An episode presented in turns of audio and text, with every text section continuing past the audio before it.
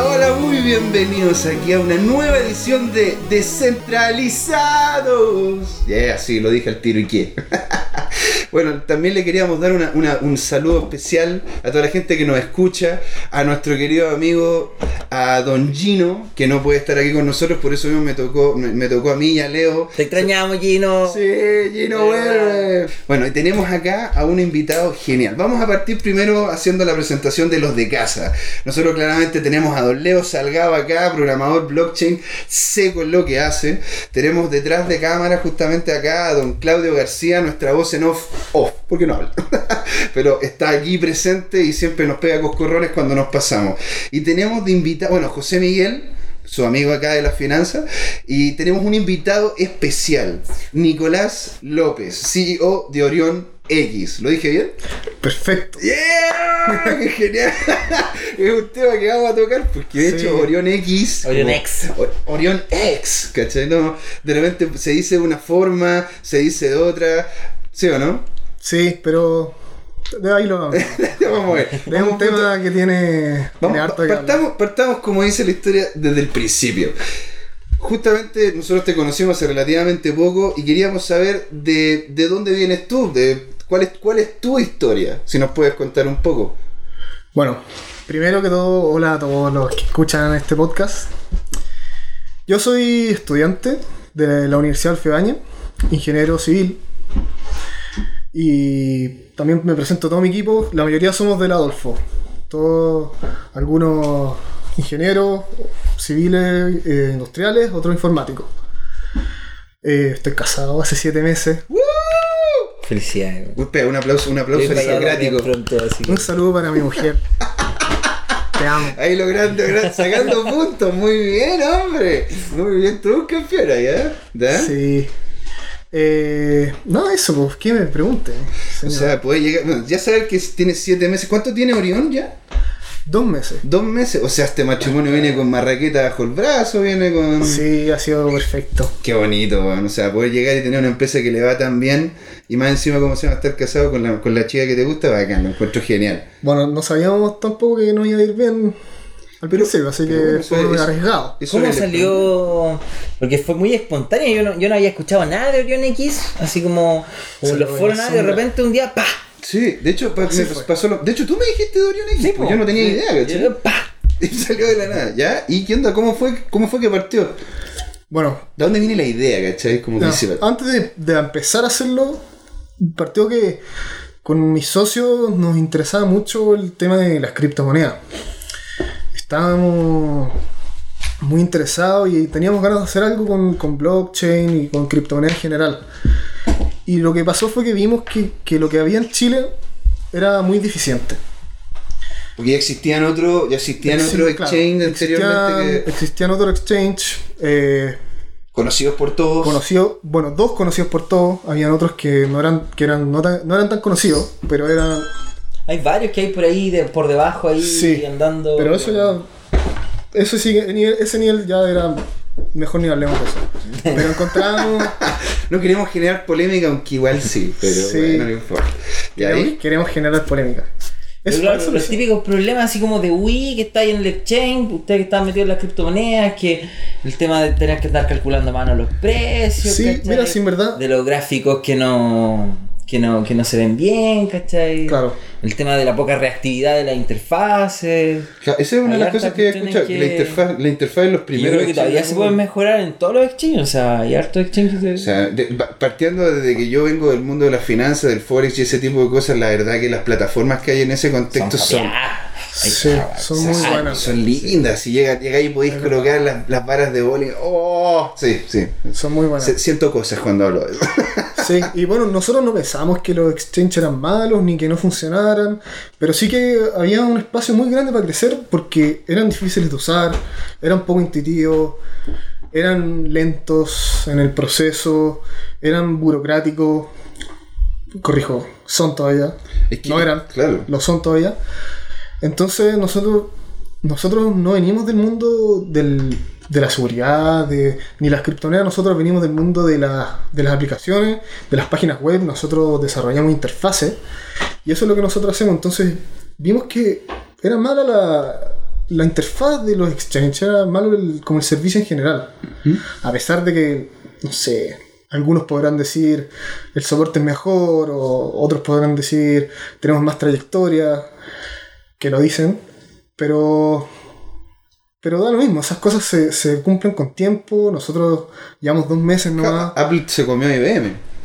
Claro, y, y aunque hayan crecido muy rápido, obviamente que hay falencias en ciertas áreas. Nosotros sabemos que nos costó al principio el lado operativo, crecimos muy rápido, el soporte también nos costó crecer porque es contratar gente y todo eso. Y Pero obviamente. igual tuvieron problemas, problemas felices, po. Sí, oye, es un gran punto. Es un gran punto. Problemas, eran problemas felices. muchos claro. problemas felices. Todos estos fueron problemas felices porque se dieron porque entró gente. No, y los veíais y si los solucionáis era una oportunidad tremenda. Sí. Claro, iba, iba avanzando. Y bueno, y entonces ustedes llegaron a la, a la- a la- a la decisión de decir, ok, nosotros nos importa el tema de las criptomonedas, pero no existe una plataforma que es justamente de el ancho para esto. Dijeron, vamos a crear Orion X, ¿no es cierto? Sí. Ahora, ¿y por qué se llama Orion X? Bueno, es una larga historia. Yo soy. Como todas. Yo soy desarrollador de software. Eh, eso es lo que me dedico desde hace como 5 años. Que es básicamente toda mi vida laboral. Claro. Eh, y hice unos software open source que se llamaba Orion. Ah, de ahí viene el De nombre, ahí de- de- del, del software open source que hiciste, Sí. pero que no tenía nada que ver con esto. Se llamaba Orion porque estaba en, una, en un ecosistema de una plataforma que era Meteor, donde hay todos los nombres que se, que se le ponían a los. como a las cosas que Ah. giraban en torno a eso eran nombres Sí. espaciales. Galaxy, la Galaxy, Meteor, claro, tiene sentido. Apolo. En Apolo, todo eso. Entonces a mí, no sé, Orion, la La constelación, claro. Era un tema, era un nombre que me gustaba, además que está el dominio disponible, que eso siempre es algo muy importante. Pero espérate, y tú- Orion y tú- y tú le JS pus- punto org. pero Orion X, está- o sea, Orion, lo que tú estabas haciendo en Meteor no tenía nada que ver con No, esto. nada que ver. Nada que ver. Nada que ver, si por eso una, una larga historia. Wow, ¿ya? Entonces hice ese software que es un CMS, era una, una plataforma donde tú podías en una hora tener una página como un landing page, pero completamente autoadministrable por como el cliente final. Lo que pasa es que en esa época me dedicaba yo a, a hacer páginas páginas de mierda. Y Pero ¿por qué páginas de no, mierda? es que son una lata. Imagina hacer landing page. es lo Pero- más latero, es como el trabajo uno del desarrollador. O sea, como agencia así de digital haciendo Pero era solo, landings, era. Ah, era, era- era- Era yo. Tú eras, tú eras tu agencia digital y tú hacías las páginas Sí. que te pedían. Claro, entonces me pedían hacer páginas, pagaban muy poco y. Pero bueno, coño, hay que partir de algún lado. sí, pues, no, sí, está bien. Sí, pues, entiendo. bueno. Además que eso me sirvió para la trayectoria, ¿cachai? Hice esto, entonces hice este código que me permitía hacer una fábrica de salchichas. Era. En un día ya tenía la página lista y al final lo que uno más se demora es en, poner con el cliente, ya es que esto es de este color, aquí esta foto, este texto. Entonces lo que yo hacía era Aquí Leo, aquí Alma. Leo está sufriendo. Lo veo en la cara. Yo, lo estoy sufriendo en este momento. Sí, sí, es terrible. En este momento. Entonces lo que yo hacía era armar el esqueleto y le ponía ciertas configuraciones con este software que se llamaba Orion. Y me quedaba todo autoadministrable, se lo pasaba al cliente y ya me olvidaba. Él, lo, él armaba toda la página. Él le ponía todos los textos, las fotos, todo. Yo sé como para que de repente se entienda, eres como un Wix, así de. Pero. Como un, sí, como, como un WordPress. Como un WordPress, una Más o menos. así, como un- Pero era súper, el panel de administración del cliente era súper fácil. Entonces yo no tenía que hacer nada. Ah, ya, ok. Él lo editaba todo. Era como... Luego entras y. Las fotos del home, por ejemplo, entonces había una, un panel, una pestaña que decía fotos del home y él subía las fotos y Cool. con los textos y quedaba súper bonito, fácil de usar. Fue súper exitoso el software. Eh, tuvieron muchas estrellas en GitHub, miles, o sea, no miles, más de mil. Muchas descargas, miles de descargas. Se tradujo a más de 15 idiomas. Muy, fue muy, muy ¿Y entretenido. todavía está ahí? Todavía está ahí, pero ya está descontinuado porque ya no lo he seguido actualizando. Pero era open source, o sea, de repente tenía algunos otros parches que creo que había Sí, gente que quería. No, mucha gente aportó. Aportó su. Sí. ¿Tenía una comunidad potente atrás? Tenía una comunidad súper potente. Mira. De hecho, un gringo se hizo cargo del proyecto después y le cambió el nombre. Oh, Se trató ya del crédito, pero filo. Todo bien. Entiendo. Y Bueno, entonces Un de ahí tú, llegaste y dijiste, bueno, voy a tomar la, la página que ya tengo, Orión, y le pusiste una X al final. Pero, pero ¿por qué? Calma, calma, por favor. Oh, pero estoy, estoy una fire con esta cuestión, está súper buena. Bueno, está súper buena la historia. Software. Entonces, yo después entré a trabajar a Wishing, que es una plataforma de. De compra. No, no es una plataforma de compra. ¿No? una- Wish está la, la de. No, no, es una china. Es Ah, como un ya. crowdfunding Es, como un- de es un crowdfunding eventos. de inversiones. Eh, crowdfunding de conciertos. Inversiones en conciertos. Tú invertís en un concierto, dependiendo si era bien o mal, te da una, rentabilidad, positiva o negativa. Es un modelo muy entretenido. ¿Mm? Entonces estuve trabajando ahí y no voy a entrar tan de- tanto en detalle de eso, pero con los socios, con mis socios de esa, de esa empresa, como que vimos la necesidad de hacer una empresa de desarrollo, una agencia de desarrollo.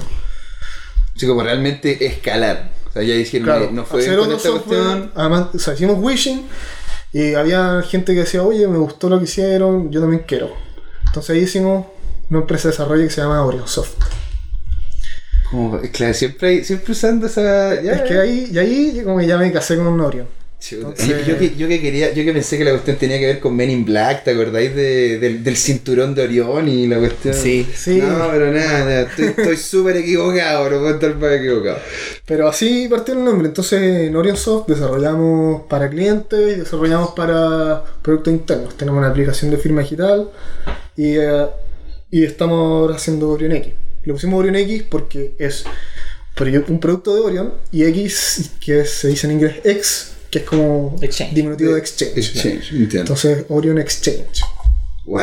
Pero Pero hiciste todo el peregrinaje entonces, pues desde partiendo desde Sí. lo más básico de la landing page, después hiciste la, la máquina de salchicha, ¿cachai? Para poder terminar con, para poder hacerlo más rápido, después eso evolucionó a ya no solamente la landing page, sino aplicaciones como tal, y de ahí justamente empezaron a trabajar en plataforma y hecho todo el peregrinaje, hiciste la cuaresma completa. sí, Qué cuático, qué, qué potente, respect.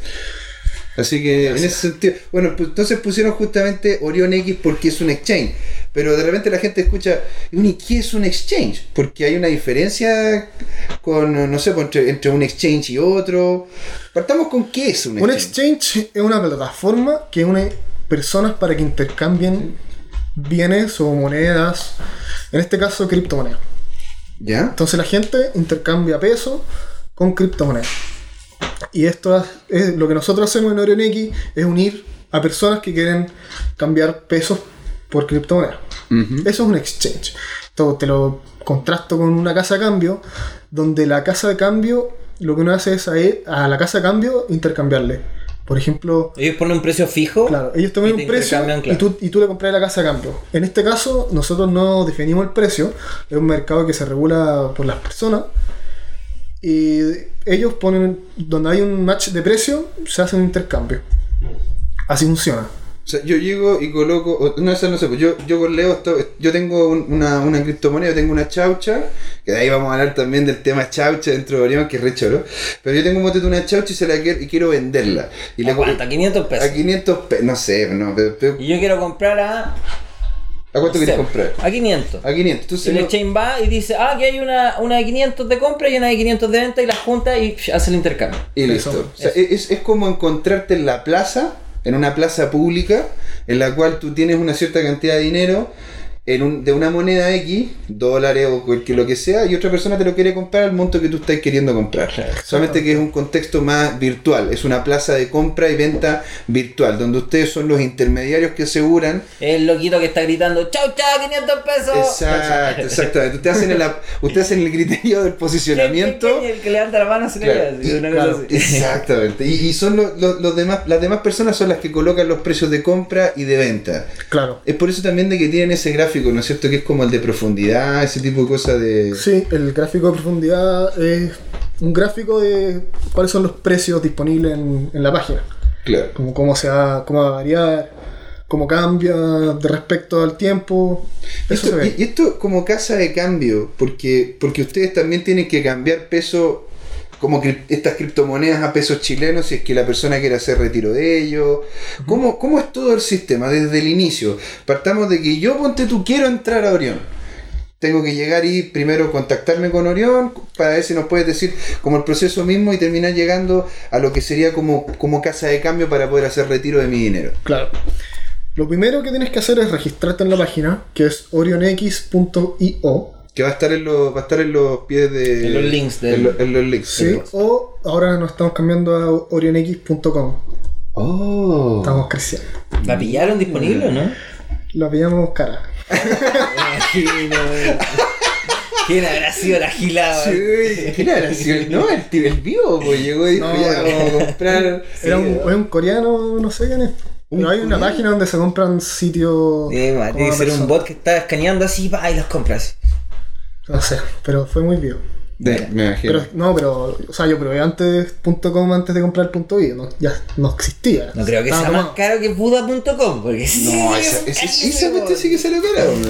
No, pues fue parecido, según mi información Sí, privilegiada. bueno. Ok. Es que Buda no es. No, Buda no se dice así. No, pues, es con H. Es con H, es Entonces, Buda. como está mal escrito, no tiene el precio real de lo que es la palabra. Claro. Pero igual es un nombre corto, eso vale plata. Pero bueno, entonces nos metemos a la página, hacemos justamente el ingreso a ella y, y, y pedimos Bueno. como el registro. Ahí se registran. Ya. Como el proceso poner- de registro es muy largo, me pide muchas cosas. Es relativo decir largo o corto, porque si lo comparas con otras páginas es mucho más corto. Pero si lo comparáis con registrarte en Facebook o en Gmail es mucho más, más largo, porque es una pla- plataforma de inversiones. Pero claro, o sea, hay plata metida, pues tú no puedes Sí. llegar y decir, no, es que aquí está mi mail, mi nombre y muchas gracias y buenas noches, y subo fotos. Comparado en tiempo, por ejemplo, con un exchange internacional como Binance, Bitrex, pucha, Binance, Bitrex, registrarte y poder operar en la plataforma, no sé, son dos horas, una hora, de que te validen la cuestión. Claro. Lo que nosotros si es que pasa, innovamos y en este es bastante sentido, rápido. es bastante lo hicimos rápido. automatizado. Creo que yo cuando me registré en 15 minutos estaba con la cuestión trayendo. Ya, y si lo voy a hacer en dos minutos. A mí me pidieron 157 pesos. Depende de qué tan rápido eres Claro. para meterte a tu cuenta y transferir los Eso. pesitos para validar la cuenta bancaria. Es que eso sirve pa- para verificar que tú eres el que mu- tiene acceso a esa cuenta de banco. Exacto. Y si es que y tu cuenta de banco está asociada a tu root, entonces ya verificamos que era una persona que existe. Un KIC. Claro. El no use. Nosotros automatizamos eso con ese ¿Qué, sistema. ¿Qué KIC? El no, Know use. your customer. Como un protocolo de, de Ah, validación de que la persona con la que tú estás haciendo negocio es una persona real. Entiendo. Entonces, como aquí el procedimiento es validar la cuenta bancaria de la persona, en, en el banco tú tienes que ser una, una persona real para Claro. tenés que tener un root y te- entonces Claro. Claro, ustedes hacen como una. te ligan mucha, mucha responsabilidad que, que tenéis que hacer por otro lado en vez de subir tu cuenta, tu, tu carnet de identidad, subir una fotocopia de, un, de, de una cuenta que esté con tu nombre. Es mucho más rápido hacer una transferencia bancaria hacia X con tu nombre y tu root y ellos valían, psh, ah, ya sí, este tipo sí. Y, y eso es automático. Y Claro. además que esa transferencia que hay bancos que te piden mínima transferencia de 2.000 pesos, como el Santander. Para esos bancos tenéis que transferir mínimo 2.000. Para los otros bancos desde 0 a 200. Para los bancos como el Santander son de 2.000 a, 200, a 2.200. A mí me dio Es un 63 número pesos, me acuerdo. random. A mí me dio Además que 150. Esa plata se te abona a tu cuenta, así que no, no No, claro, no, eso. si está bien, pues si no es que no. Oye, ojo, si. Hay gente que no sabe. sí. No, claro, ese, ese es un excelente punto. Es un excelente punto porque cuando te piden plata para poder validar tu cuenta, no es que esa plata sea justamente el valor administrativo de la, de la apertura de la cuenta. Claro. Esa plata va a quedar en tu cuenta. Para, para que lo- para que los amigos que nos estén, amigos y amigas que nos estén escuchando sepan eso, pues, es importante. Sí, ¿Te fijáis? Entonces ustedes llegan y justamente me registro y saben eh, que sí soy yo por mi cuenta de banco. Es como cuando uno llega y hace el ingreso a una plataforma y te piden el Facebook, ¿no es cierto? claro. Claro, te dicen, oye, coloca tu Facebook porque si tenés Facebook se supone... Y en vamos a sacar todos tus datos y te registramos acá. Claro, algo así. ¿Cachai? Una cosa por el Y estilo. además hacemos una verificación con el carnet de identidad, con el número de, de verificación del carnet. Eso se hace con- conectado con el registro civil. El, el, verificación es el que está al anverso Está atrás de- o en los me carnets nuevos está... ya, Ah, está llama- adelante. Tienes razón, tienes En razón. los atrás, en los, en los antiguos está atrás, en los nuevos está adelante. Oh, Entonces eso lo verificamos en, Sí, te cacho. con el registro civil. Si tenía el carnet vencido o bloqueado, no, no se acepta. Ah, mira, tiene conexión directa con, el, con justamente el registro civil. Sí. Bien, ¿eh? Qué bueno. Yo no tenía idea de esa cuestión. ¿No probaste con un número falso? ¿Ah? ¿No probaste con un número falso? No, de hecho fui muy honesto desde un principio. De, de, debía- debía haberlo hecho. Debe haberlo hecho. No, pero ah, siguiendo el proceso, entonces ustedes ya tienen justamente la cuenta de banco, ya tienen a la persona ingresada, ya la persona hizo el depósito, después que le llega como un aviso, ¿cuál es el proceso siguiente una Bueno, vez que ya no hace el depósito? Ya después de, de que está ahí verificado, eh, nada, podéis transferir más y empezar a hacer trading. Empezar a comprar y, y después vender. Y para transferir más solamente hay que hacer una transferencia, no hay que subir una foto del, del, no sé, del comprobante ni nada. Nosotros detectamos que si es que tú no estás transfiriendo de la cuenta que tienes, que tienes verificada, se va a abonar automáticamente a tu, a tu cuenta de NorenX. Eso ¿Qué? se demora menos de 20 segundos. ¿Puedo hacer una pregunta técnica? Pero por favor. ¿Cómo lo Muchos, hacen? muchos técnicos escuchan esto. ¿Están, están haciendo. Hacen, hacen como scrape de Eso la página web o Sí. la- los, los bancos tienen un servicio y No, le dicen te transfirieron tanto, ¿no? Eso, por favor, Me no le digas tanto a los bancos. Por eso, como nunca he visto un servicio así, entonces. No, no, hacemos ah, hacen scrape de la. O sea, para los que no saben, es, nos hacemos pasar, tenemos un servicio, un servidor que está todo el tiempo haciéndose pasar por una persona que revisa las transferencias. Pero es bien complicado igual hacer eso en las páginas de los bancos porque son súper antiguas. No, si un día cambian algo en la interfaz, puede que te cambie el scrape, te tiene que. O sea, sí, pero preocuparse de que no el banco cambie la interfaz Sí, no, no suele no es muy común. Los bancos no cambian mucho. No, tienden a ser grandes, ¿cómo se puede decir? Te- Tienden a ser grandes elefantes blancos que cuesta moverlos Sí, por un lado si las o páginas para el son otro. que más de 10 años o 20 quizás. Sí, demás. Así Claro. que, Sobre todo las, las de empresas, las de los usuarios cambian más rápido, pero las plataformas de la empresa son... Entonces, bueno, ya, ya nosotros tenemos el dinero, ¿no es cierto? Y decimos el proceso hasta tener el dinero dentro de la misma plataforma. Hablamos de más, de más o menos cómo se hacía el intercambio. Yo coloco una cierta cantidad de criptomonedas a un cierto valor y hay otra persona que me los quiere comprar. O yo coloco una, una posibilidad de compra que yo quiero comprar una cierta cantidad de monedas un cierto valor y hay otra persona que me los vende. Ese, ese proceso inter- Exacto. ese proceso intermedio, la verdad que ya lo, ya lo conversamos. Pero aquí viene el paso de lo que es la casa de cambio. ¿Por qué, cómo se llama, se puede decir de que Orion X es como una casa de cambio ponte, en el momento de que yo quiero sacar mi dinero, en el momento que yo quiero, ponte tú, hacer compra de ese dinero con dinero chileno en una criptomoneda? ¿Cómo es ese proceso? O sea, la gente lo puede ver como una casa de cambio, pero en realidad lo que está haciendo es intercambiar con otras personas. Si es que tú compras, significa que hay otra persona igual a ti que está vendiéndote. No ¿Es hay... como Yaikui o no? Yaikui es una plataforma que es una casa de cambio. Ellos tienen un stock de criptomonedas y tú, ellos te, te las dan, tú les pasas a ellos la plata y ellos te la, te la venden. Ah, perfecto. No, no, Nosotros no, es somos totalmente diferente. a intermediarios. Claro. Ya, entiendo. Claro, es una gran diferencia. Ya, y pasemos a los puntos que en realidad, eh, por eso estaba esperando esta última parte, porque son los más choros, los que a mí más me llaman la atención, los primeros. ¿Cuál fue el primer gran desafío que tuvo Orión? Porque pasaste justamente del peregrinaje, desde hacer las landing page, hacer aplicación, hacer plataforma. Pero me imagino que Orión X, como ya hablando de lo que es la compañía que nos compete, ¿cuál fue el gran desafío que tuviste? ¿Cuál fue la, la gran cosa que te hizo decir, chuta, se viene fuerte esto, pero lo enfrentaste y saliste adelante? ¿Les explotó en la cara? Sí, lanzaron, Buena, pregunta esa. Sí. Pasaron de 0 a 500 usuarios y ¡pa! No más. Más. Más, que, más de 500 usuarios. Ya tenemos 44.000 usuarios. ¿Concurrente? No, registrados. Pero mm, la mayoría ya están verificados y han usado la plataforma. Más de. No sé, tengo el número exacto, pero son más de 25.000. Wow. Que ya están. que ya han transferido. Entonces eso ya es como un usuario activo. Que ya entendió el proceso y toda la cuestión. Al menos que ya verificaron su cuenta. Claro. Eh, el primer problema. O sea, es que no es un problema, sino un desafío. No, sí, obviamente. Porque estaba hablando- como lo que decía Leo, que tiene muchas razones, problemas felices, pues problemas que tú estás creciendo Sí. y son dolores naturales de la empresa. Oye, tenemos que conseguir más gente, tenemos que ver esta legislación, ya, ya, ya. ¿No es cierto? ¿No Pero fue escalarlo? Escalarlo fue un problema gigante. Fue un problema muy Porque al grande. principio andaba mal. Sí, es que nosotros no. La verdad es que habíamos desarrollado programas, pero nunca para tanto flujo. Y sobre todo que. lo sorprendió el flujo. Sí, fue demasiado. O sea, habían días que se registraron 2.000 personas. Dos Y mil imagínate- personas. Imagínate tantas, cuántas transferencias pasaron. Era, no sé, más de trans- 100 transferencias en un minuto. Entonces, fue mucho. Como Ese que- fue el problema que tuvieron de que salieron las, no- las noticias, que entrevistaron a este tico. No, el otro ese Y en hacer scrape igual se demora un Se un par de demora, segundos pero eso, eso lo de, en la, lo de la hora funcionó súper bien en realidad. ¿Sí? Bueno, excepto en Año Nuevo, quedó la cagada. Fue Ser terrible. emprendedor, weón, en año nuevo. se me cayó cuéntame, todo. cuéntame. Pasó que en Año Nuevo el banco se volvió loco y eh, nos mostraba las transferencias duplicadas. Entonces alguien transfería 100 lucas y nos mostraba 100 lucas, 100 lucas. Ah, ¿Cachai? Y en verdad no era. Sí, no, sal- salió del alma, salió del alma. ¿Ya? Oh, Y como tenemos un lo sistema aquí imagino, automático- Y me lo imagino, y no sé, pues yo he tenido problemas en, en desarrollo por, no sé, pues, por. En vez de 100 pesos, 103 pesos, cambios de decimales por cositas chiquitas, pero cuando, cuando estamos hablando del doble Es otro tema. y que estáis jugando con plata de la gente y le estáis mostrando en la Sí. Wii a ellos algo que no es, ¿cachai? Y es plata, eh, es duro, po. Un- es claro. súper crítico. Sí, ¿Cómo, lo trabajaron?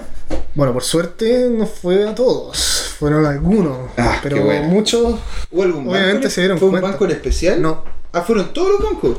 Fue como, como aleatoriamente se duplicaban transferencias. Ya. Mucha gente se dio cuenta y trató de hacernos, hacernos hueones, pero ah, pudimos hablarlos con todos y recuperamos la, la plata. Que Nice. al final igual tenemos un sistema que, bueno, pasa harto cosas así, que si es que alguien nos debe plata, no puede hacer ningún movimiento excepto reponerla. Claro. Entonces no puede sacar la plata y no puede seguir usando la página, entonces ahí la gente también quiere estar en buena.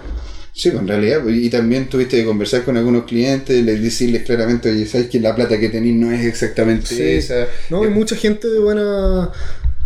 Gente buena dijo, oye, me abonaron más de lo que transferí, nos avisaban. Ya, yo, yo, eh, de verdad, les mando un correo así. Pero, Sí. pero es que está bien, pues si al final. Está bien, está, está- Sí, está bien. Eso es un problema.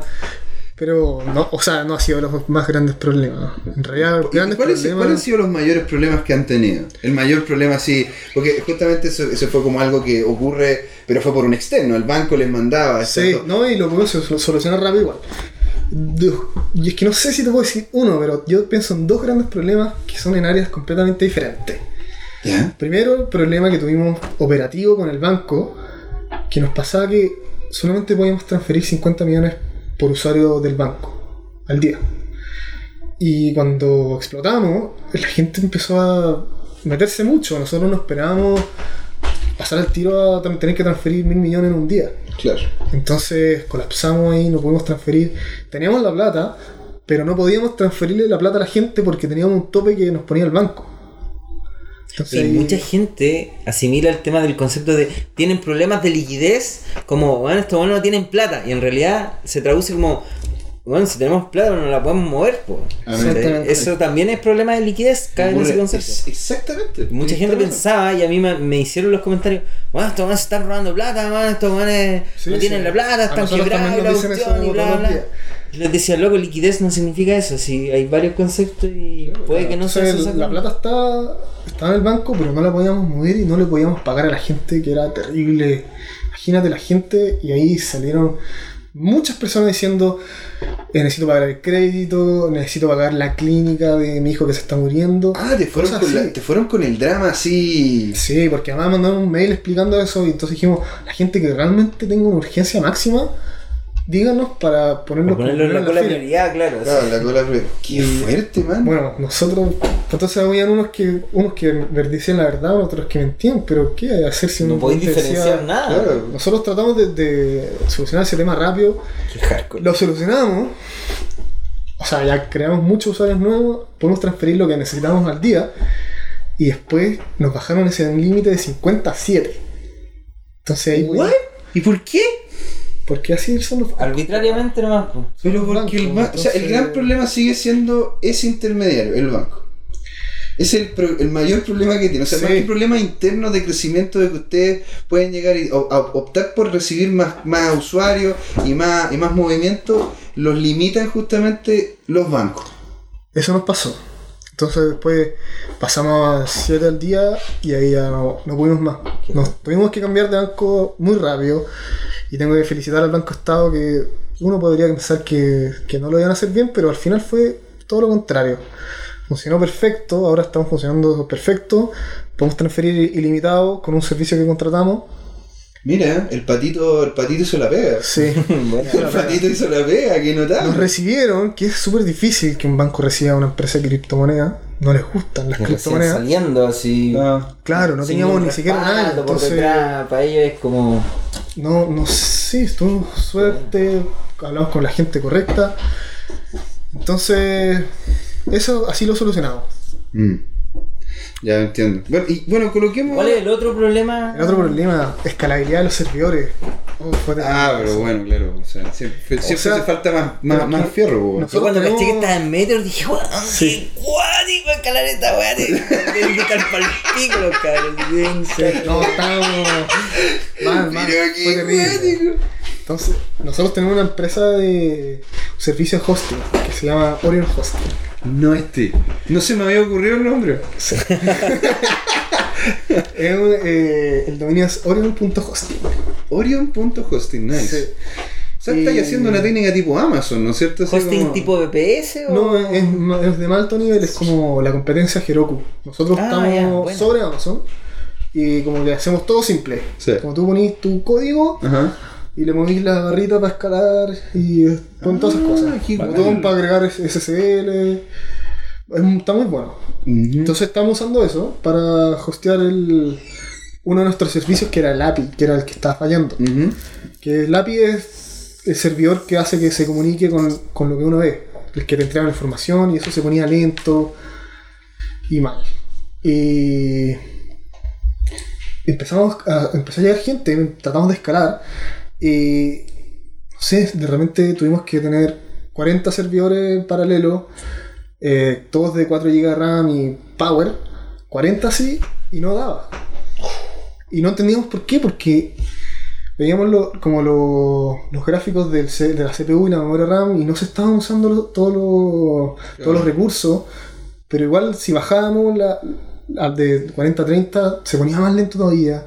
Y uf, ya imagínate, nosotros apretamos un botón y se subía una versión nueva, entonces el que echó el servicio como que tú tenés tus 40 servidores y al hacer subir una nueva versión, te levanta otros 40 servidores, instala el código, y cuando está listo el código ya corriendo, bota los otros 40 y como que cambia el, Cambia el el, el- el camino, como que Claro. lo cambia a los otros 40 servidores. Entiendo. Entonces nosotros movíamos harto eso, pero no, no nos daba para que la cuestión se quedara pegada igual.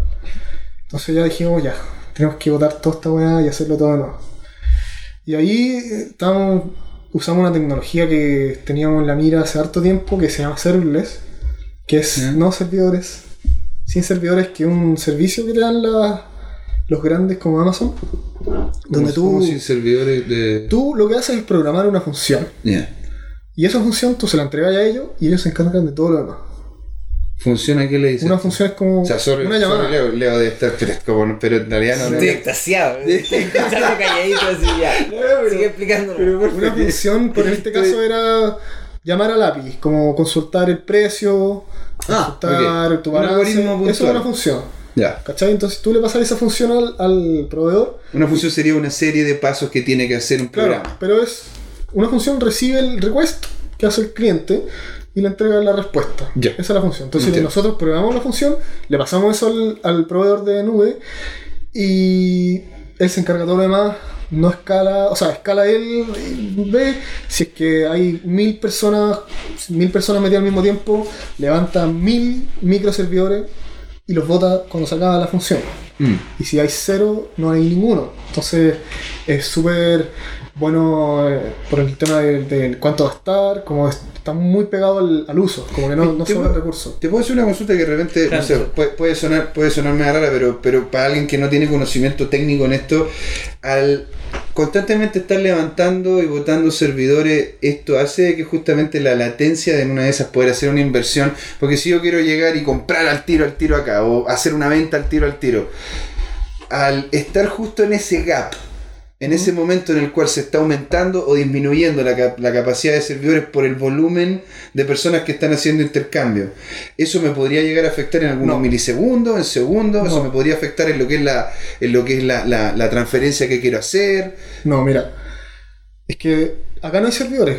No tenéis que pensar en que hay una cantidad de servidores que, que es, que es elástico. Mm. No es ese el caso, es una función Mm. que significa una llamada, levanta un servidor, se acaba eso y se cae. O sea, cuando tú la empiezas a ocupar, en el momento en que tú haces el request por debajo, la cuestión disponibiliza los recursos necesarios. Y después los, y después los, los libera. Y esa cuestión ti- tiene que tener configurado que si no recibe otra, otra petición en tantos segundos, libera los recursos. Mm, o sea, no, no, no tengo que tener como el miedo de que al usted estar utilizando servidores diferentes. Lo digo por, por la completa. No, no, es, completo es desconocimiento. todo O lo contrario. Acá es así, es Ah, sí, rápido, sí. es eficiente. Estaba hablando de entran- Amazon, pues. si entran Ah, mm, ya. dos- 5.000 personas al mismo tiempo. O sea, bueno, a veces hay 5.000 personas, pero un millón de personas al mismo tiempo se van a levantar un millón de servidores en paralelo.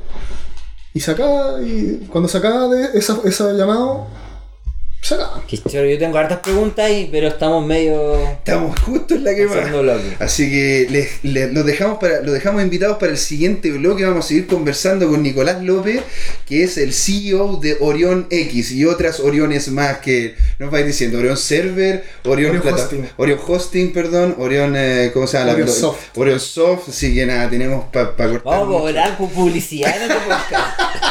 Estamos aquí con, el queridísimo Leo Salgado, con don Claudio García, nuestra voz en off-off, José Miguel, aquí sí que nos vemos en un, en un abrir y cerrar de ojos. Por favor, continúen.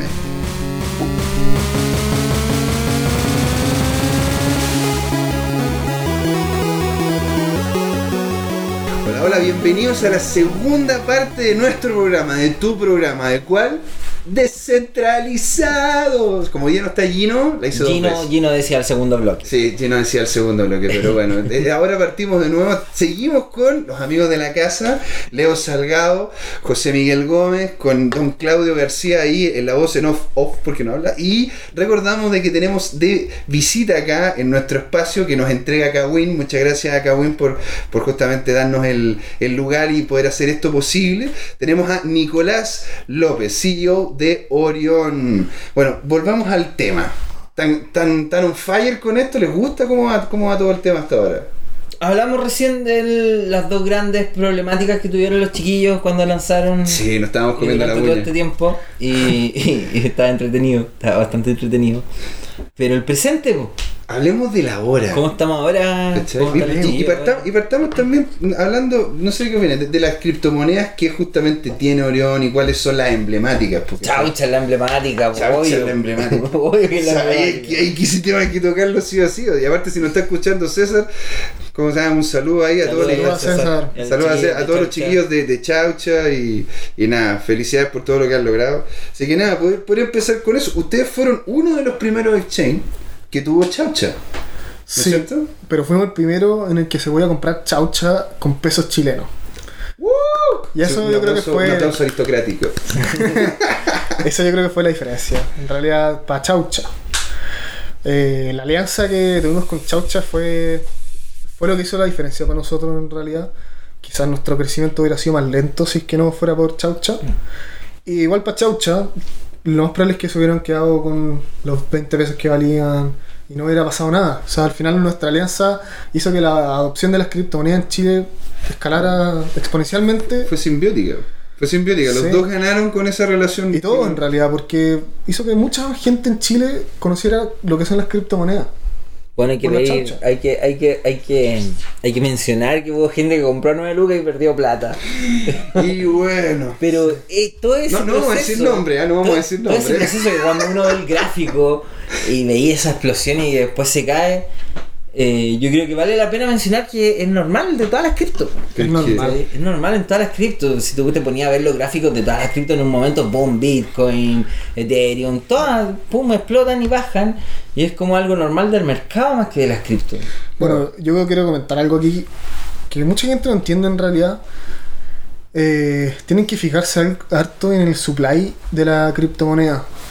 Porque ¿Qué, qué es el supply de la criptomoneda? el supply es cuántas monedas hay. Ah, ok. Como el volumen de, el volumen de, de monedas que Claro, existe. cuántas existen. Ya. Entonces, y eso es lo que hace, eso es lo que define el precio al final. Porque cuánto vale la moneda es la multiplicación del precio de cada una por la multiplicación del precio de cada una por el número de criptomonedas que hay. Eso te da un, un valor total de como si una moneda fuera una empresa. Como el market cap. Es el, como el, Eso se llama el market cap. Entonces, lo que vale ahí es el market cap. Y si es que aumenta el supply, el precio baja, aunque el market cap se mantenga. Claro, es más volumen de ella. Entonces hay, hay mayor Entonces cantidad. cada al mismo una vale menos. Es como que tú compré una acción de una empresa, compré el 1% y se generaron tantas acciones nuevas que en verdad, en vez de tener el 1%, pas- pasáis a tener el 0,5 o menos. Mm. Eso pasó con Chaucha, lamentablemente. Empezó a crecer mucho el market cap, entonces, o sea, no, perdón, el supply y el market cap no necesariamente bajó, no he hecho el cálculo exacto, pero no, no bajó tanto el market cap, pero sí bajó el supply, sí aumentó tanto el supply que hizo que el precio bajara. Claro, yo tengo entendido que al día se minean cerca de 14.000 chauchas. al día. 14.400 se minan al día. Y antes era mucho menos. Claro. Es que lo que pasa es que en un momento, o sea, cuando entró Chaucha a Orionex, había cierto número de, de, de Chaucha y el movimiento era muy grande, mucha gente interesada en eso, y después se quedó pegada la red. Y ahí no se generaron chauchas nuevas. Mm. Entonces no, no aumentaba el supply. Y por eso el precio subió. Siguió su- se mantuvo estable, subió, o sea, no estaban 8 lucas, que eso no era un valor que correspondía, pero sí se quedó un valor alto. Y lo que pasó después de que se despegó la red es que empezaron a salir, a salir, a salir, a salir chauchas, miles y miles. Y obviamente esas chauchas se liquidan porque los mineros necesitan pagar la energía, necesitan pagar el servicio que usan para minar. Y al final la plata se movió hacia, no sé, quién ganó Hashflare, los mineros. Y al final fue una pérdida de, de las personas porque aumentó tanto el, mar- el supply que bajó, tuvo que bajar el precio. Claro, cuando hay mucho de algo, tiende a tener menos valor. Aunque valga lo mismo la chaucha como moneda completa, el valor de cada chaucha costó menos. Mm. Eso pasó porque era una criptomoneda nueva. O sea, al principio habían en OrenX eh, se transaban, o sea, no el volumen de, de- de transar, pero el volumen que había la- en, la, en las billeteras de la gente en OrenX eran 500.000, pasaron a 800.000 y después ahora ya estamos en más de 2 millones. Wow. Entonces hay mucha más chaucha a la venta. Por eso el precio No, y tanto. mezclado eso con el pánico del, del- de los mercados chilenos, que el mercado Sí. chileno es alarago. Sí, es verdad, güey. Sí, somos como sí. somos en todo. No, que se va a Y ir no toda la- solamente a la chaucha, Chile. se nota en otras monedas que de repente la moneda está y se dropea. Yo de repente vi en algunos momentos el Ether bajar así en el mercado internacional y de repente así en el mercado chileno bajar el triple, el doble. En un momento, no sé, estaba por dar un número aproximado. Afuera bajó de 600 a 400 y en X Exchange está a 280, 300 así. Y la gente vende, ¡ah! ¡Se está cayendo! Sí, O sea, podría incluso haber hecho ¿De arbitraje verdad? cuestión. Sí, podría pues, haber comprado ahí. Es que lo que ocurre es que hay una cosa que la gente cuesta, cuesta como se llama, que entienda, que es la, que son los ajustes de mercado. Los ajustes de mercado se ocurren cada cierto tiempo, son cíclicos y ocurren mucho más rápido con las criptomonedas, porque al no tener un ente emisor y solamente están, están basadas en un proyecto y en la forma en la cual se minen, te fijáis, tienden a ser mucho más etéreas. Entonces, si es que realmente no se ve una utilización posible del Bitcoin, el Bitcoin va a bajar. ¿Te fijas? Porque no, en una de esas no le encuentran el motivo.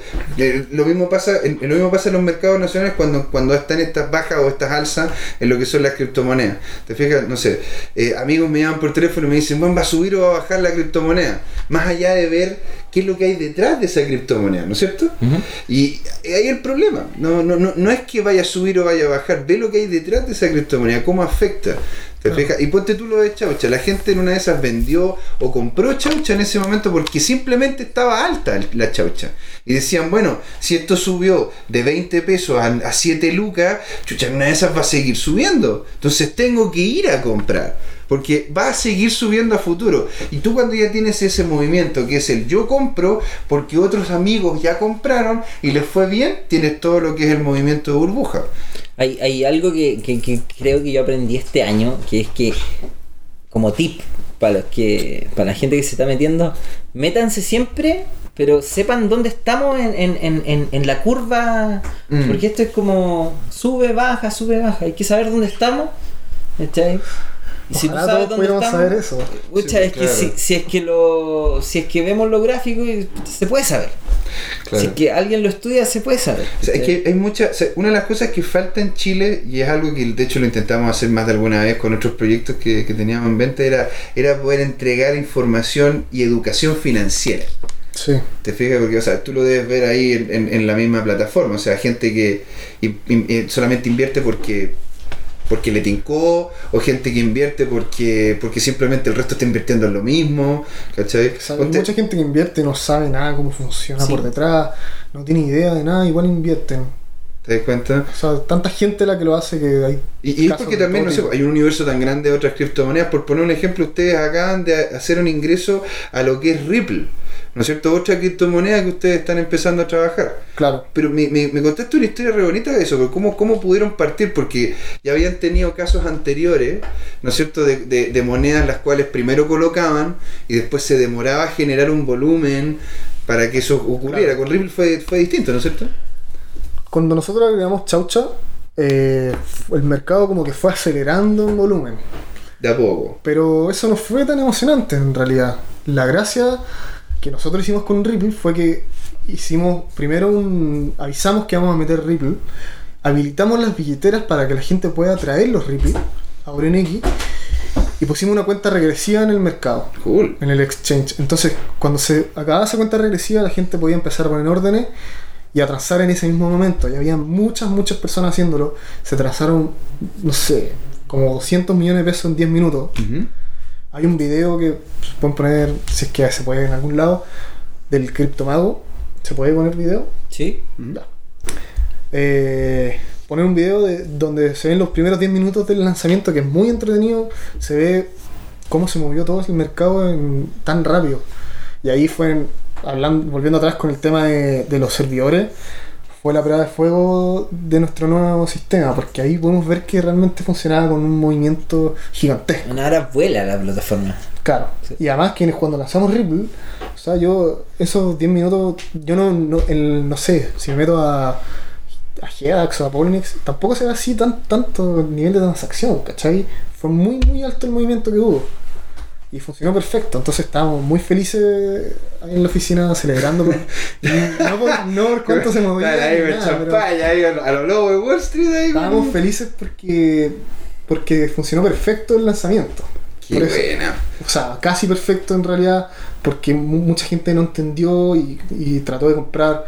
Ripple apenas salió a cualquier precio, a precio de mercado, y mucha gente compró muy caro. Mm.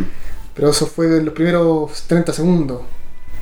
Pero Claro, mucha pero gente. esa gente ya tenía posicionada compras y ventas. había gente que tenía posicionada venta a, a precios caros y gente que compró a precio de mercado. Les compraba yo a precio de mercado y, y era tanta la demanda que había cuando lanzamos, cuando se acabó la cuenta regresiva. Mucha gente hizo, estaba listo para apretar, comprar y ¡pa! Entonces ahí pasó, pasaron cosas extrañas que no pasan nunca en los mercados. ¿Cómo es? Como que gente compró Ripple a 10 lucas, mucha gente, porque empezaron a 10 comprar. lucas. Sí, a 10 lucas. Siento que cuesta 600 pesos. Sí, pues. O sea, yo no, yo no escuchaba Ripple más allá de, de lucas y media. Yo- No, no. O sea, sí. 10 lucas. Mucha gente, no sé, alguien vendió como 400 Ripple a 10 lucas. Fue porque puso la orden al tiro, fue el primero en poner la orden. En serio, Y antes que si, la- que si- la otra si nos gente- escucha, si nos escucha ese tipo, nosotros estamos justamente abiertos a cualquier tipo de donación acá, descentralizado. ya que ya que hiciste el acto. Vamos a poner una dirección de Ripple. Claro, vamos a poner- Eh, Porque si llegaste y vendiste a 10 lucas el Ripple y costaba 600, o sea, es que la hiciste, man, la hiciste, te felicitamos. Entonces él puso la orden de venta y había habían pocas órdenes de venta en los primeros 30 segundos porque la gente no es tan rápida para pa tipear, pero Mm. sí había muchas personas muy rápidas en, en poner comprar a precio de mercado. Y ahí se fueron comiendo esa orden y Como en pasó el instant de como el Claro. instant. O sea, chuto, en, definitiva, la- fue simplemente el comprar por comprar, el impulso primario, el que hizo que justamente la gente tuviese ese mal, esa mal, ese mal pasar. Volvemos a lo mismo. En algún momento yo mencioné que un, un chico de Uber va y me dice, oye, las criptomonedas, la cuestión y La te- chaucha", estás con, la, la, la evangelización "Brother, de Uber. no es de Chile. Esta ¿En serio? Sí. No, sí, las criptomonedas son de otro lado. Así hay mucha gente que quizás está en los exchanges que de verdad no, no sé, po, pasa, po, que no saben el precio del mercado y cachan el precio del mercado chileno y están ahí, pa, pa, pa. Claro. O sea, imagina, la, la misma chaucha fue la chaucha la que le generó a ustedes el día que más han hecho transferencias así en la historia de ustedes, de Orión, ¿no? Sí, el día que más se transó en OrenX fue ese día que la chaucha llegó a 8000. que se transaron 3 mil millones de pesos. 3 Son- mil millones de pesos. Y en un día normal se transan 500 millones de pesos, 300 millones de pesos. O sea, eso habla también de la solvencia que tiene la plataforma, o sea, de que pueda llegar y, y soportar ese nivel de transferencia. Son 3 mil millones de pesos. No deja de No, ser. fue impresionante. Y eh, fueron solamente de la chaucha, fueron 2.500 millones. Entonces Wow. fue Y de hecho, tú, Leo, estás diciendo lo del, lo del, lo del que era el 70% más o menos. ¿Cuánto le Sí, en algún momento, cuando yo, esta- yo estaba haciendo una aplicación chiquitita como para mí, Mm. y en algún momento mientras consumía la data de los exchange, estaba conversando con mi amigo y les dije, oye, ¿sabes qué chauche? Como que parecía... Y empezamos a sacar los cálculos en la base de datos. Oye, man, ¿sabes qué chauche está manejando el 60-70% del mercado chileno hoy? Le digo en ese momento que estaba en pic, ¿cachai? ¿En serio? Sí, y claro, sacamos los números y la cuestión está así comparando con CryptoMarket, Buda, Chaucha y, y dentro de todas las monedas y todos los pares que habían, Chaucha tenía con el 60-70% del mercado transándose esos días. Sí, varias, semanas se transaron. dos semanas atrás, algo así. Cuando Varias semanas se transaron un millón de dólares al día solamente. Por más de dos semanas. Solo en chaucha. Oye, o sea, me imagino, imagínate llegar y tener ese nivel de tráfico. Y, o sea, me imagino también de que ustedes por tener ese tráfico deben haber más de alguna persona que le- se le sale el diente y dice cómo nosotros podemos tener ganancias de esto, cómo me hackeo la plataforma, cómo le puedo hacer un daño a Orión de alguna forma y obtener un- una ganancia al respecto. ¿Han tenido algún hackeo? ¿Han Intentos de hackeo, Claro, intentos de vulnerabilidades. así. el decir que tenéis 3 mil millones moviendo para allá y para acá, de repente puta, que caigan unos 100 milloncitos por acá, ¿cachai? De repente casi ni se notan. ¿Cómo, cómo, cómo, cómo responden ustedes? ¿Tienen un sistema de seguridad que estuvimos hablando, de hecho, en, eh, fuera, de, fuera de cámara? O sea, fuera de cámara, fuera de, fuera de micrófono. Claro, mira, para nosotros que nos hackeen, que nos roben, por ejemplo, 100 millones, aunque se muevan 3.000, eso es demasiado porque nosotros cobramos una comisión que es súper baja de esos, de esos 3.000. Mm. Nosotros, bueno, además cobramos la comisión más baja de todos los exchange en Chile. Cobramos menos de la mitad. ¿En serio? ¿Menos de la mitad? Menos de la mitad que lo que cobra CryptoMarket, que cobra menos que Buda. Wow. Así que cobramos mucho menos comisión y 100 millones es mucho ¿Y ustedes cobran comisión fija o cobran comisión en base a porcentaje de volumen? porcentaje de volumen. Ya. O sea, son 100 millones que no son de ustedes. Claro. Claro, entonces Obvio. nosotros siempre vamos a responder por la plata que, que perdamos, que nos hackeen, hasta que no podamos. O sea, si es que ya nos roban todo, no vamos a poder responder porque no tenemos los fondos para hacer eso. Pero siempre que si nos Debe ser un roban. Mt. Gox. Claro. o sea, si es que nos roban. Si es que nos roban 50 millones, vamos a seguir adelante nomás, vamos a tener que poner la plata. ¿cachai? Claro. Pero si nos roban 3.000. Todo el volumen de un día hardcore. No, claro, Imposible. no hay cagaste. Posible, claro. Pero, pero pues, como siguiendo la consulta, Leo, Sí, el- bueno, no han, mm, yo asumo que si nos han tratado de hackear, no lo han podido hacer. Sí han encontrado fallitas de cosas de código, por ejemplo, poder hacer órdenes con montos negativos y a veces pasaban cosas extrañas y nosotros igual recompensamos a las personas que, que encontraron esas fallas y así que si es que alguien encontró una falla díganos nosotros tenemos un programa de Bounties. Bounty todavía no lo tenemos tan organizado, pero sí hacemos recompensas por los que encuentran. Mm, Pero no nos ha pasado que nos han hackeado. Llamaba a todos los white hat ahí. claro, no es malo, o sea, voy a llegar y poder Sí, obtener. y, y- sí. Pero hacerlo de buena forma, porque en definitiva también esto lo que entrega eso es como un marco de referencia de lo que es la seguridad de la plataforma. Claro.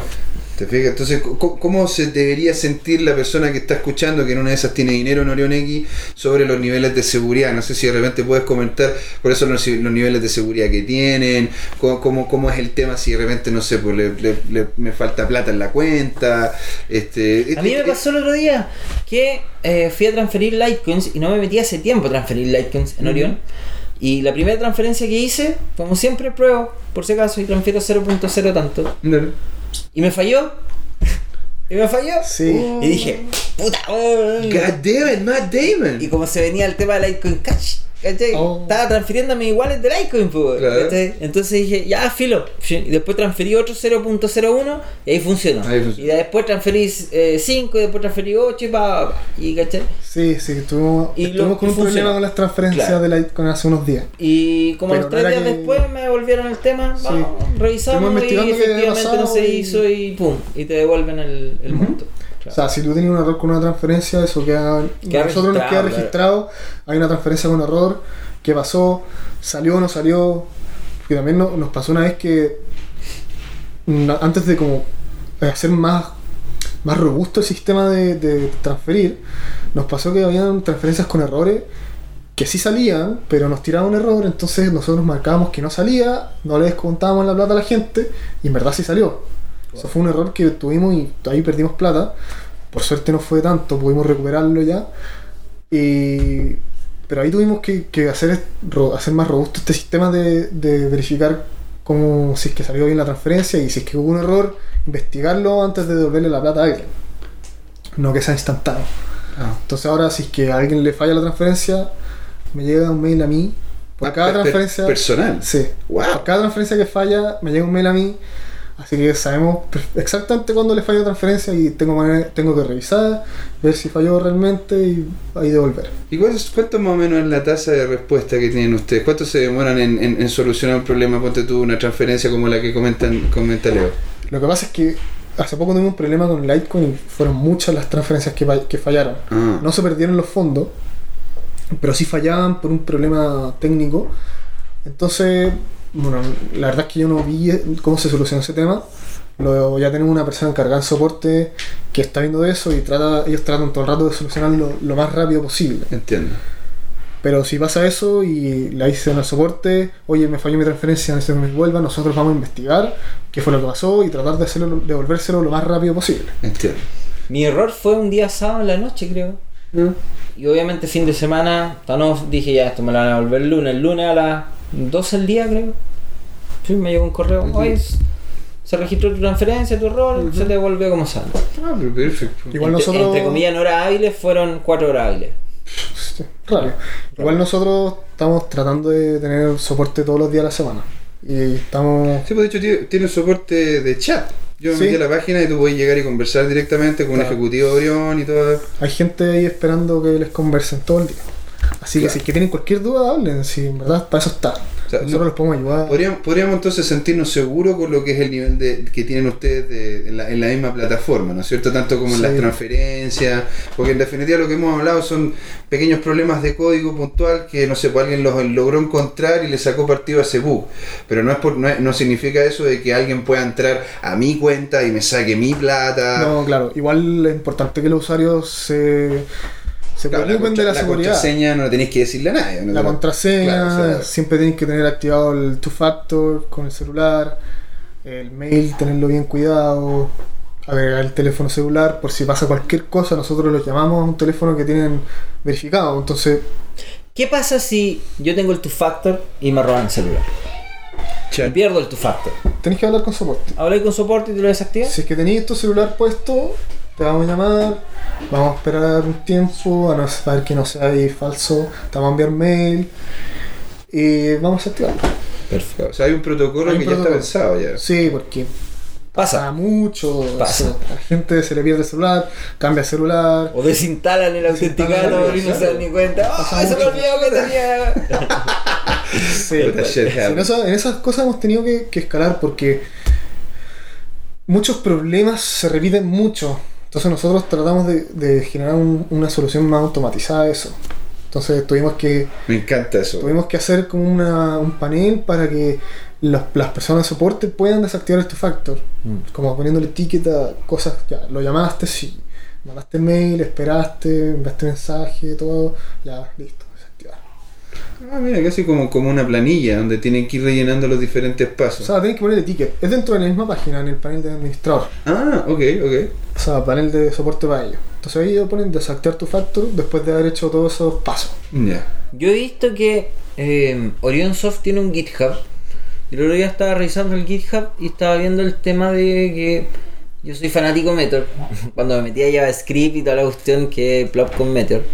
Eh, y vi harto código, no lo revisé en detalle, pero me asaltó la duda técnicamente si es que eh, el exchange en sí, todo el código está open source o son partes, módulos, No está todo open source. pero tiene libre Tenemos libre, nosotros hemos hecho muchas librerías y esas las tenemos open source, las puede usar la gente, mirarlas, aprender de eso.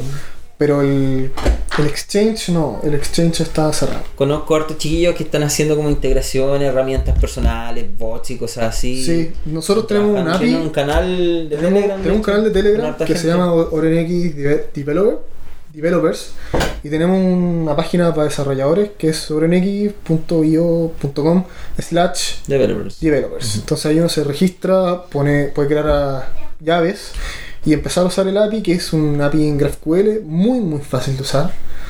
Eh, pueden aprenderlo solo y además hay tutoriales donde, que fueron creados por las mismas personas y pueden hacer cualquier pregunta en el chat de Telegram que donde está lleno de personas secas que, que aprendieron a usar el API solo. Por ejemplo, una persona hizo una aplicación para hacer trading en OrenX, una aplicación para Android, que creo que se llama Chaucha Trader Pro. Esa no, es la, esa no es la app que estabas diciendo tú, la no oficial. Esa es, una- Ah, ya, ya, es una app no oficial. Ah, ok. que desarrolló una persona, Ignacio, que es una aplicación para Android donde uno pone sus llaves, uno se la parte a la página de developers, genera una llave que con un permiso para hacer trading solamente, y eso lo pone en la aplicación y la aplicación se conecta con el API y puedes hacer trading. Al principio era solamente Chaucha, ahora es con cualquier criptomoneda de OrenX. Bueno, hay que ponerla de link. Claro, no, ahí lo vamos a colocar. Y de hecho, bueno, esa es una de las grandes diferencias también que tienen ustedes con otras empresas, pues con otros, con otros acá ahora en el presente. ¿Qué otra? Porque ya hablamos justamente de que ustedes eran mucho más económicos para poder hacer intercambio, tienen, tienen varias cosas bien interesantes. ¿Qué otra diferencia más potente encontraréis tú que tienes con, eh, con lo que es justa, la competencia, CryptoMarket, Buda, etcétera? Mira, como ya filosofía, te puedo decir, Buda fue creada por ingenieros comerciales. Ese es su fuerte. O ingenieros civiles, pero como que esa es su, su área. Crypto Market son abogados. Ellos son mucho más expertos en ese tema. Y nosotros somos expertos en desarrollar aplicaciones. Somos expertos en hacer interfaces, O sea, en si, hacer páginas se, web. si ustedes tres se juntan, la rompen. O sea, imagínate, tenéis los tres, las tres patas. No. Tenéis la, la pata legal. Eso no va a pasar nunca. Imagínate, tenéis la pata legal. Bueno, es que sería como algo ficción, pero la pata legal, la parte comercial y el área de. de- o sea, si usted. Si alguien viene y los compra los tres y le dice, ya, pues, traje juntos, la rompen, pues. Eh, no. Eso no Toqué, fi- toqué fibra ahí, pues, toqué fibra. No, No, no, la está bien. No, nosotros tenemos como objetivo asesinarlos. Oh my god, I like this guy. Me gusta este weón, notable. Estamos haciendo un fist bump en este momento. Porque es, es importante que, que, que realmente exista ese- esa hambre por ser el mejor. Eso es lo que tenemos. Que al Hambre final se refleja en, en beneficios para la gente.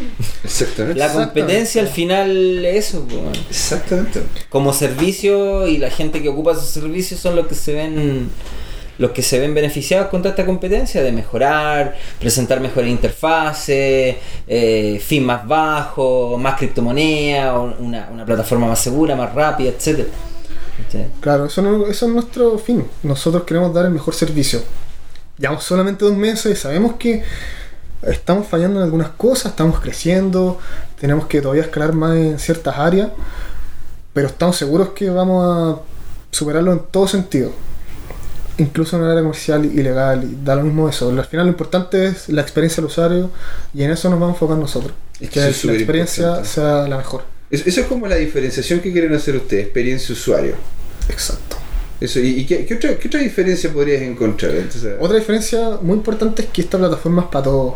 No, no hay que ser experto en, en- No hay que ser técnico, no hay que, que cachar tanto. Tú te puedes ser cualquier persona que no entiende de cómo funciona, no sé, lo, puede ser un abuelito que se meta a la página y lo va a poder hacer. Es súper simple de usar. Mm. Y un chat. Un chat. Sí. ¿Cómo? ¿No, no, no tienen pensado poner un chat? Por ejemplo, tenemos CryptoMarket chat. tiene un chat. Ah, es que yo creo que tú Como tenías la el plataforma. Adblock instalado en tu página. Sí, probablemente. Ya. Ah, yo, yo, Desactívalo de- Sí, tiene un chat. de hecho tienen chat en vivo. Lo, lo- lo- ¡Wow! ¡Qué ignorante me siento! No tenía idea que había un chat. Voy a llegar a desactivarla para. Mucha gente no le pasa eso porque yo puedo ver los usuarios que están registrados, o sea, los usuarios que están en el chat no sé, hay 5.000 usuarios menos en el chat que en, que en la página. Claro. Eso es porque mucha gente tiene el adblock instalado y no, no les sale la, la burbujita del Qué chat. buena, no tenía Sí, idea. pues de hecho, sí fue como también terminé haciéndome yo la cuenta. Una persona llegó y me guió como paso a paso, ¿cachai? Porque yo quería que me lo explicaran así, de, pa- como para tontitos, para poder ver si cómo era el proceso y entenderlo a cabalidad. pues. Claro. Si no, ¿cómo, iba- ¿cómo íbamos a hablar acá? Sí, si nosotros tenemos gente que está todo el día y hasta bien tarde, tenemos las horas repartidas para que siempre que alguien tenga una duda pueda respondérsela lo más rápido posible en el chat. Así que si no en el chat, desactiven en el adblock. Mira, qué notable, Mira, es súper buena información.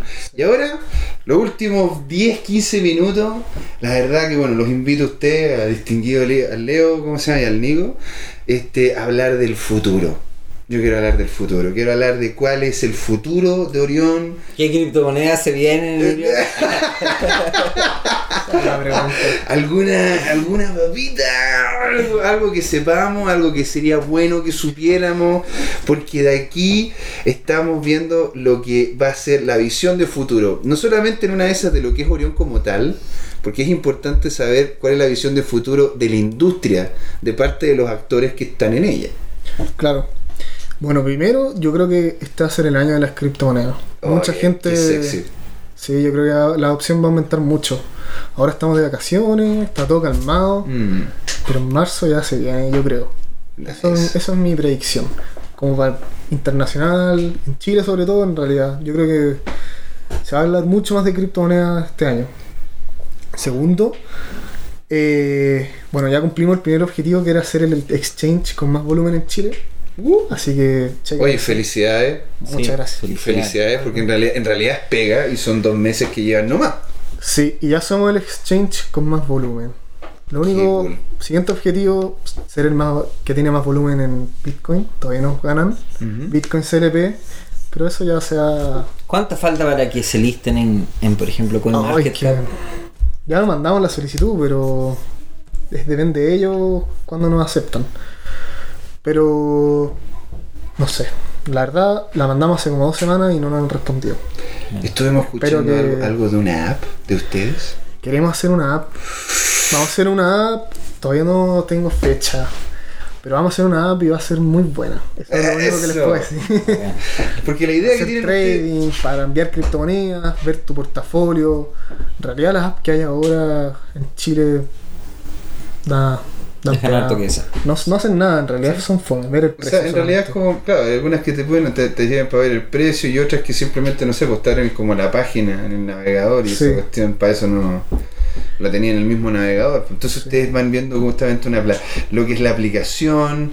Ah, Va a haber cambios en la plataforma porque estábamos hablando de que Meteor ya como que ya no estaba pegando tanto. Eh, o sea, cambios por detrás van a haber siempre. Nosotros nunca dejamos de probar cosas y de usar la última tecnología. Eso siempre lo vamos a hacer.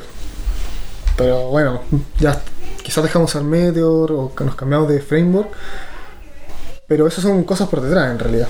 Sí, vamos a agregar nuevas criptomonedas. Nos comprometimos nosotros a agregar aproximadamente una criptomoneda al mes. Una criptomoneda al mes. Sí. ¿Y cuál es la que viene?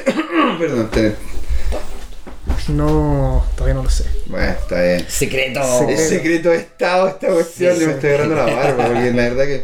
muy- Bueno, ¿y cómo se viene el futuro de la industria? Cortito, cortito, como para poder llegar ya, ir, ir cerrando yo todo, ya todo como la idea. El futuro, bueno, yo creo que ahora se van a desarrollar eh, cosas más en- dentro del ecosistema. Nosotros nos estamos metiendo fuerte a lo que son los pagos con criptomonedas. Vamos a desarrollar un producto muy interesante con eso, bien fácil de usar y bien pa- para que lo puedan adoptar en masa. Es con eso y yo creo que en eso se va- a avanzar este año, en adopción de, de cosas que son como secundarias con las criptomonedas, no solamente trading y cosas así. Claro, va más allá de eso. Bueno, ya estaríamos justamente en el cierre final. Ha sido toda una aventura, la verdad que estoy fascinado con esto. Porque no puede, no- me, llama la atención que un chico como tú haya podido en dos meses tener todo, todo, toda esta, toda esta dinámica en, un- en- una industria completamente nueva que mucha gente incluso en Chile no conoce. Te fijo, o sea, aquí el, el Leo mismo decía de que un chico de Uber pensaba que era cosa de aquí de Chile. No que era un, no, no que era un movimiento que esté El internacional. mercado internacional. Mercado internacional. No sé si tienes algo último que decir, Leo, ya como para poder terminar cerrando el, el capítulo. No, no. Gracias por darse el tiempo de estar acá nomás. Yo sé que estamos full todo. Tú venís volviendo de vacaciones. Sí, estoy, estoy, más, estoy más tostado y más guatón, ¿no? Es lo típico. Acá y siempre en Orión me imagino que tiene una carga pega brígida y bacán que nos estemos dando el tiempo de hacer estas cosas. Eso chiquillos, bacán. Ya, pues. Ok, entonces somos Leo Salgado, José Miguel Gómez y don Claudio, todos aquí trabajando en familia, en conjunto, para llevarles lo mejor. Agradecemos a Kawin, un saludo grande a Gino, que lo pase bien ahí con, con los suyos, que los disfrute, y también darle una- un gran, gran gracias a Nicolás López, CEO de Orión X, Gracias a ustedes por invitarme, por darme la oportunidad de hablar con la gente también. Muchas gracias. No, gracias a ti. Bueno, Oye, yo quiero mandar un saludo a, mi- a Camila, mi cripto chica, que está de cumpleaños el domingo. Y eso, te amo. Yo no, no tengo nadie. Oh. Pero bueno, ya no importa. Ya, abrazar. ya, bueno, un abrazo, No, esta no, que no. persona. Bueno, ya. Y estima- estimados, muchas, estimados y estimadas, muchas gracias. Conversen en el foro. Siempre los estamos viendo y escuchando a ustedes. ¿ah? Así que esto fue Descentralizados. Ya. Un abrazo. Chau, chau. Nos vemos chiquillos, chao. Chao.